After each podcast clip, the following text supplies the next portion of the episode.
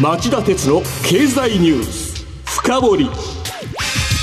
皆さんこんにちは。番組アンカー経済ジャーナリストの町田鉄です。こんにちは。番組アシスタントの杉浦舞です。今日も新型コロナ対策をして放送します。今日のテーマはこちら。なぜ日本だけ賃金が上がらない？賃金30年据え置きの謎。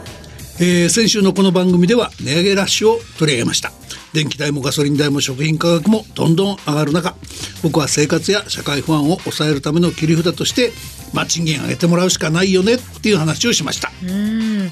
でも日本の賃金というのは他の国に比べてそんなに低くないと思うんですが。そう思ってる方多いですよね、じゃあここで杉浦さんに質問です、はい。えーこちらに OECD の加盟国のうちデータがある34カ国の賃金をドルに換算して比較したグラフがあります、まあ、小林力陛下使ってるんですけどこれで言うと日本の足元の平均年収は4万ドル強はい。これって、えーデータのある34カ国中何位ぐらいだと思いますか？34カ国中10位ぐらいじゃないんですか？はい外れです。ええー、24位。34カ国中24位です。で G7 でいうと最下位。ええ。えー韓国の4.5万ドル弱よりも下なんそんなにです低いんですか？はい。いつの間にそんなことになってるんですか？えーっと歴史的な推移を振り返ると、1991年は日本の実質賃金はフランスとイギリスを上回り、えー G7 の中で5位。でまあ韓国の1.6倍ぐらいありました。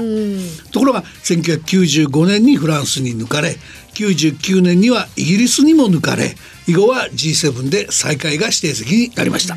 さらに2013年には韓国にも抜かれ、えー去年には韓去年は韓国を9.7%も下回ってるんです。そうなんですね。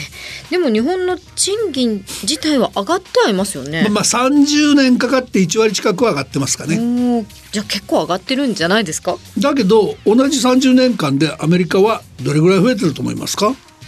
どれぐらいでしょう？いや日本の5.4倍ぐらい伸びてますよ。5.4倍ですか。はい、その結果日本は世界的に見て賃金が伸びない国になってしまってるわけです。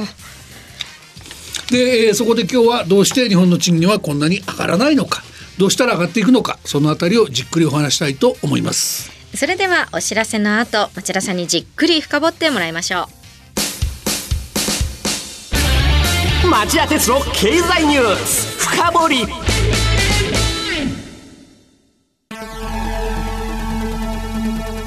番組アンカー経済ジャーナリストの町田鉄です。アシスタントの杉浦舞です。金曜日午後4時からは1週間の世界と日本のニュースがわかる町田鉄の経済ニュースカウントダウン。午後5時35分からは経済ニュースをとことん掘っていく町田鉄の経済ニュース深掘り。そして午後11時からはエコノミストにじっくり話をお聞きする町田鉄の経済リポート深掘り。金曜日にこの3本を聞けばあなたも経済エキスパートに早変わり。就職活動でも強い武器になりそうです。金曜日は忙しいあるいは聞き逃したという方も大丈夫。ラジコなら1週間いつでも聞くことができます。また公式ツイッター町田鉄の深堀三兄弟もぜひ検索してフォローしてください。激動する時代の中で確かな視点を持つためにも町田鉄の深掘り三兄弟ぜひお聞きください今日の深掘り。早速ですが町田さん。日本の賃金なぜ上がらないんでしょうか？僕は4つ理由があると考えてます、はい。一つ目は、えー杉浦さん聞いたことあると思うけど終身雇用制度、はい。これあの1975年に確立したってされてるんですけども日本の終身雇用制度っていうのは実は賃金の上昇を抑えてでも安定的に雇用を守るっていう考え方が強いんですね。つまり日本にはもともと賃金が上がりにくい風土があったで、えーその後終身雇用が崩壊してもこうした風土が根強く残っちゃって賃金が上がりにくいと言われてます。はいまあ、逆に言えば労働者が賃金が上がらないなど多少の不満があってもなかなか会社を辞めないっていうふうに言われることもありますよね。で時には賃上げを求めて辞めることも必要ということですか？まあ世界的に見ればそうなんでしょうね。でもう一つが、えーバブル崩壊。これあの1990年代後半にかけて不良債権問題が深刻化。えー経営危機に瀕した銀行が企業融資の強引な回収貸し上がしって言いますけどあれを随分やりましたよね。その結果として、えーまあ企業は、えー内部留保つまりお金を貯め込むことを好む体質になりその裏返しとして、え賃上げを嫌うようになりましたこのように賃金の伸びが低くお金が内部留保に回っている状況を労働分配率が低いと表現します。そういった背景があったんですね。はい。で3つ目が、えー企業が賃金を引き上げずに済むことをお許しちゃうようなそういうことができちゃったあの風土ができちゃったこれは小泉政権時代に行われた、えー労働者派遣法の改正による非正規雇用の解禁と拡大はい。これによって、えー賃金の若い若年層や女性の、えー非正規社員の割合が増えさらに定年を迎えた団塊世代の正社員が非正規に転換するケースも増えて、まあ、賃金そのものが大きく、えー下がる傾向ができてきた。である種の既得権だった正規雇用の安定や賃金にも影響を及ぼすようになってるんです。でまあ、4つ目が長年続いた皆さんご存知のデフレ経済、はいつまりその物の値段が下がっていく状況の中で企業は売上が伸びないため人件費を含むコストをカットする経営姿勢を維持してきたというわけです。いやこうなるともはや構造的な問題ですね。でもねさらに構造的かなと思っているのは、ええ先週お話したように賃金が伸びなければ消費者は消費を手控えちゃうでしょう。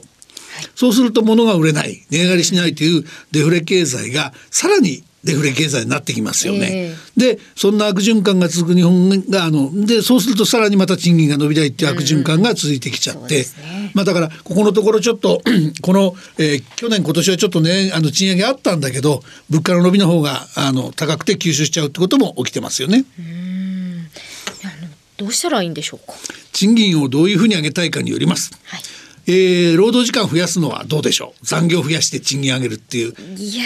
ーそれちょっと嬉しくはないですね。ダメですよね じゃあどうするかやっぱり時給とか、まあ時給っていうか単位時間あたりの賃金が上がってくれるのがいいっすよねうん確かに時給が上がらない一番ですよね。そうしたいんなら労働生産性と労働分配率の引き上げっていう2つの作戦が考えられます。で、えー労働分配率の方からいきますとこれはまあだけどその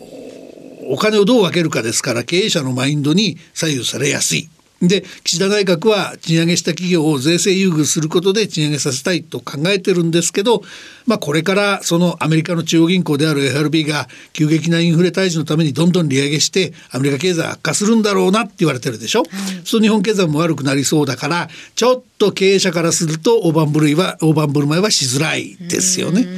だとすれば持続的な賃上げ狙っていくにはもう一つの方労働生産性の上昇が大切って言えるんじゃないかなと思います。ではその労働生産性を高めるにはどうしたらいいんでしょうか？あの需要に依存して決まっちゃう面もあるんですけどそれだと神頼みと同じなので、ええ。やっぱりその自助努力で上げようと。で企業サイドから言うとあの設備の拡大や高品質化これ資本装備率の上昇っていうんですけど、あるいは経済活動の高付加価値化、まあ、付加価値率の上昇ですね。そういうことをやってほしい。つまりその企業による積極的な設備投資とかビジネスの高付加価値によ高付加価値によって新たな需要を掘り起こすことで、えー労働生産性を上げていくことが重要だってことになりますね。そうなるとある意味経営者の腕が試されますね。はい、あのその通りです。ただ今お話したのはだから経営者側からの話であって、ええその労働者の側から頑張ってあげたいというんであれば、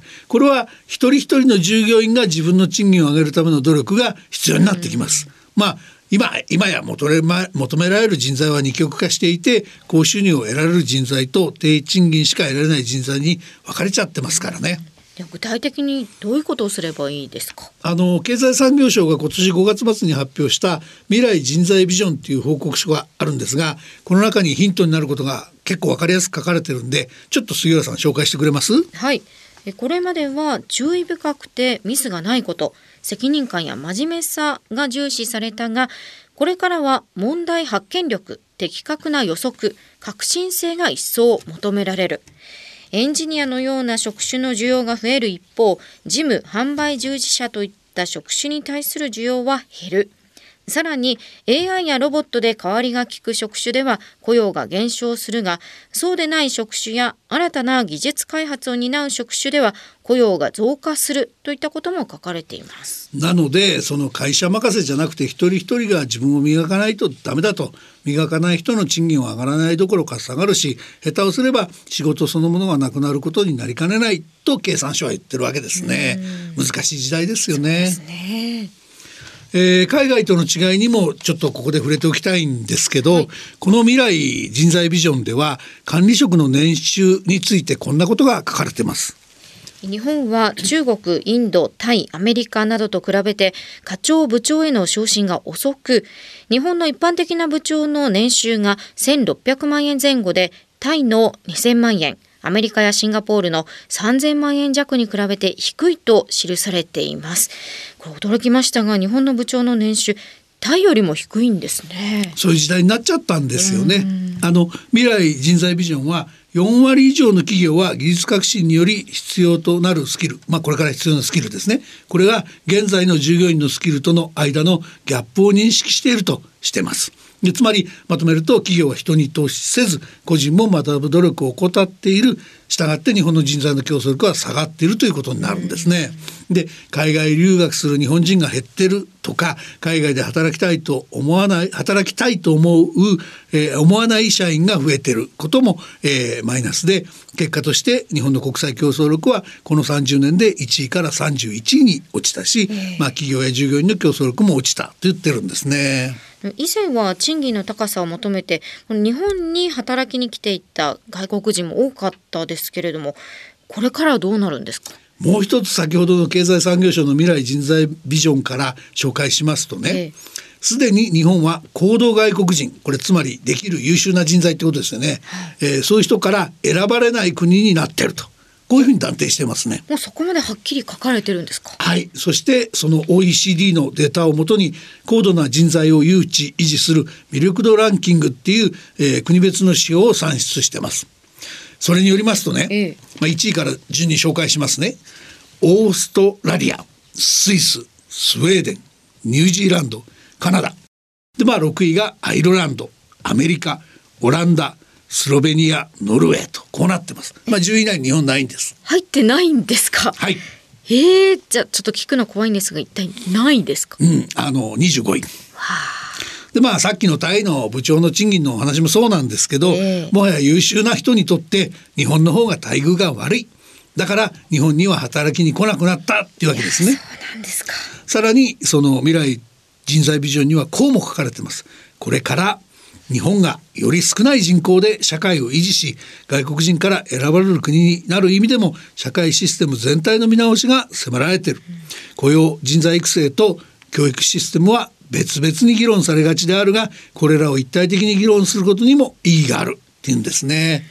まあバブル崩壊直後の30年前にちゃんと書いてほしかった内容ですかね。以上今日の深掘りでしたさて今夜11時からの町田鉄の経済リポート深掘りは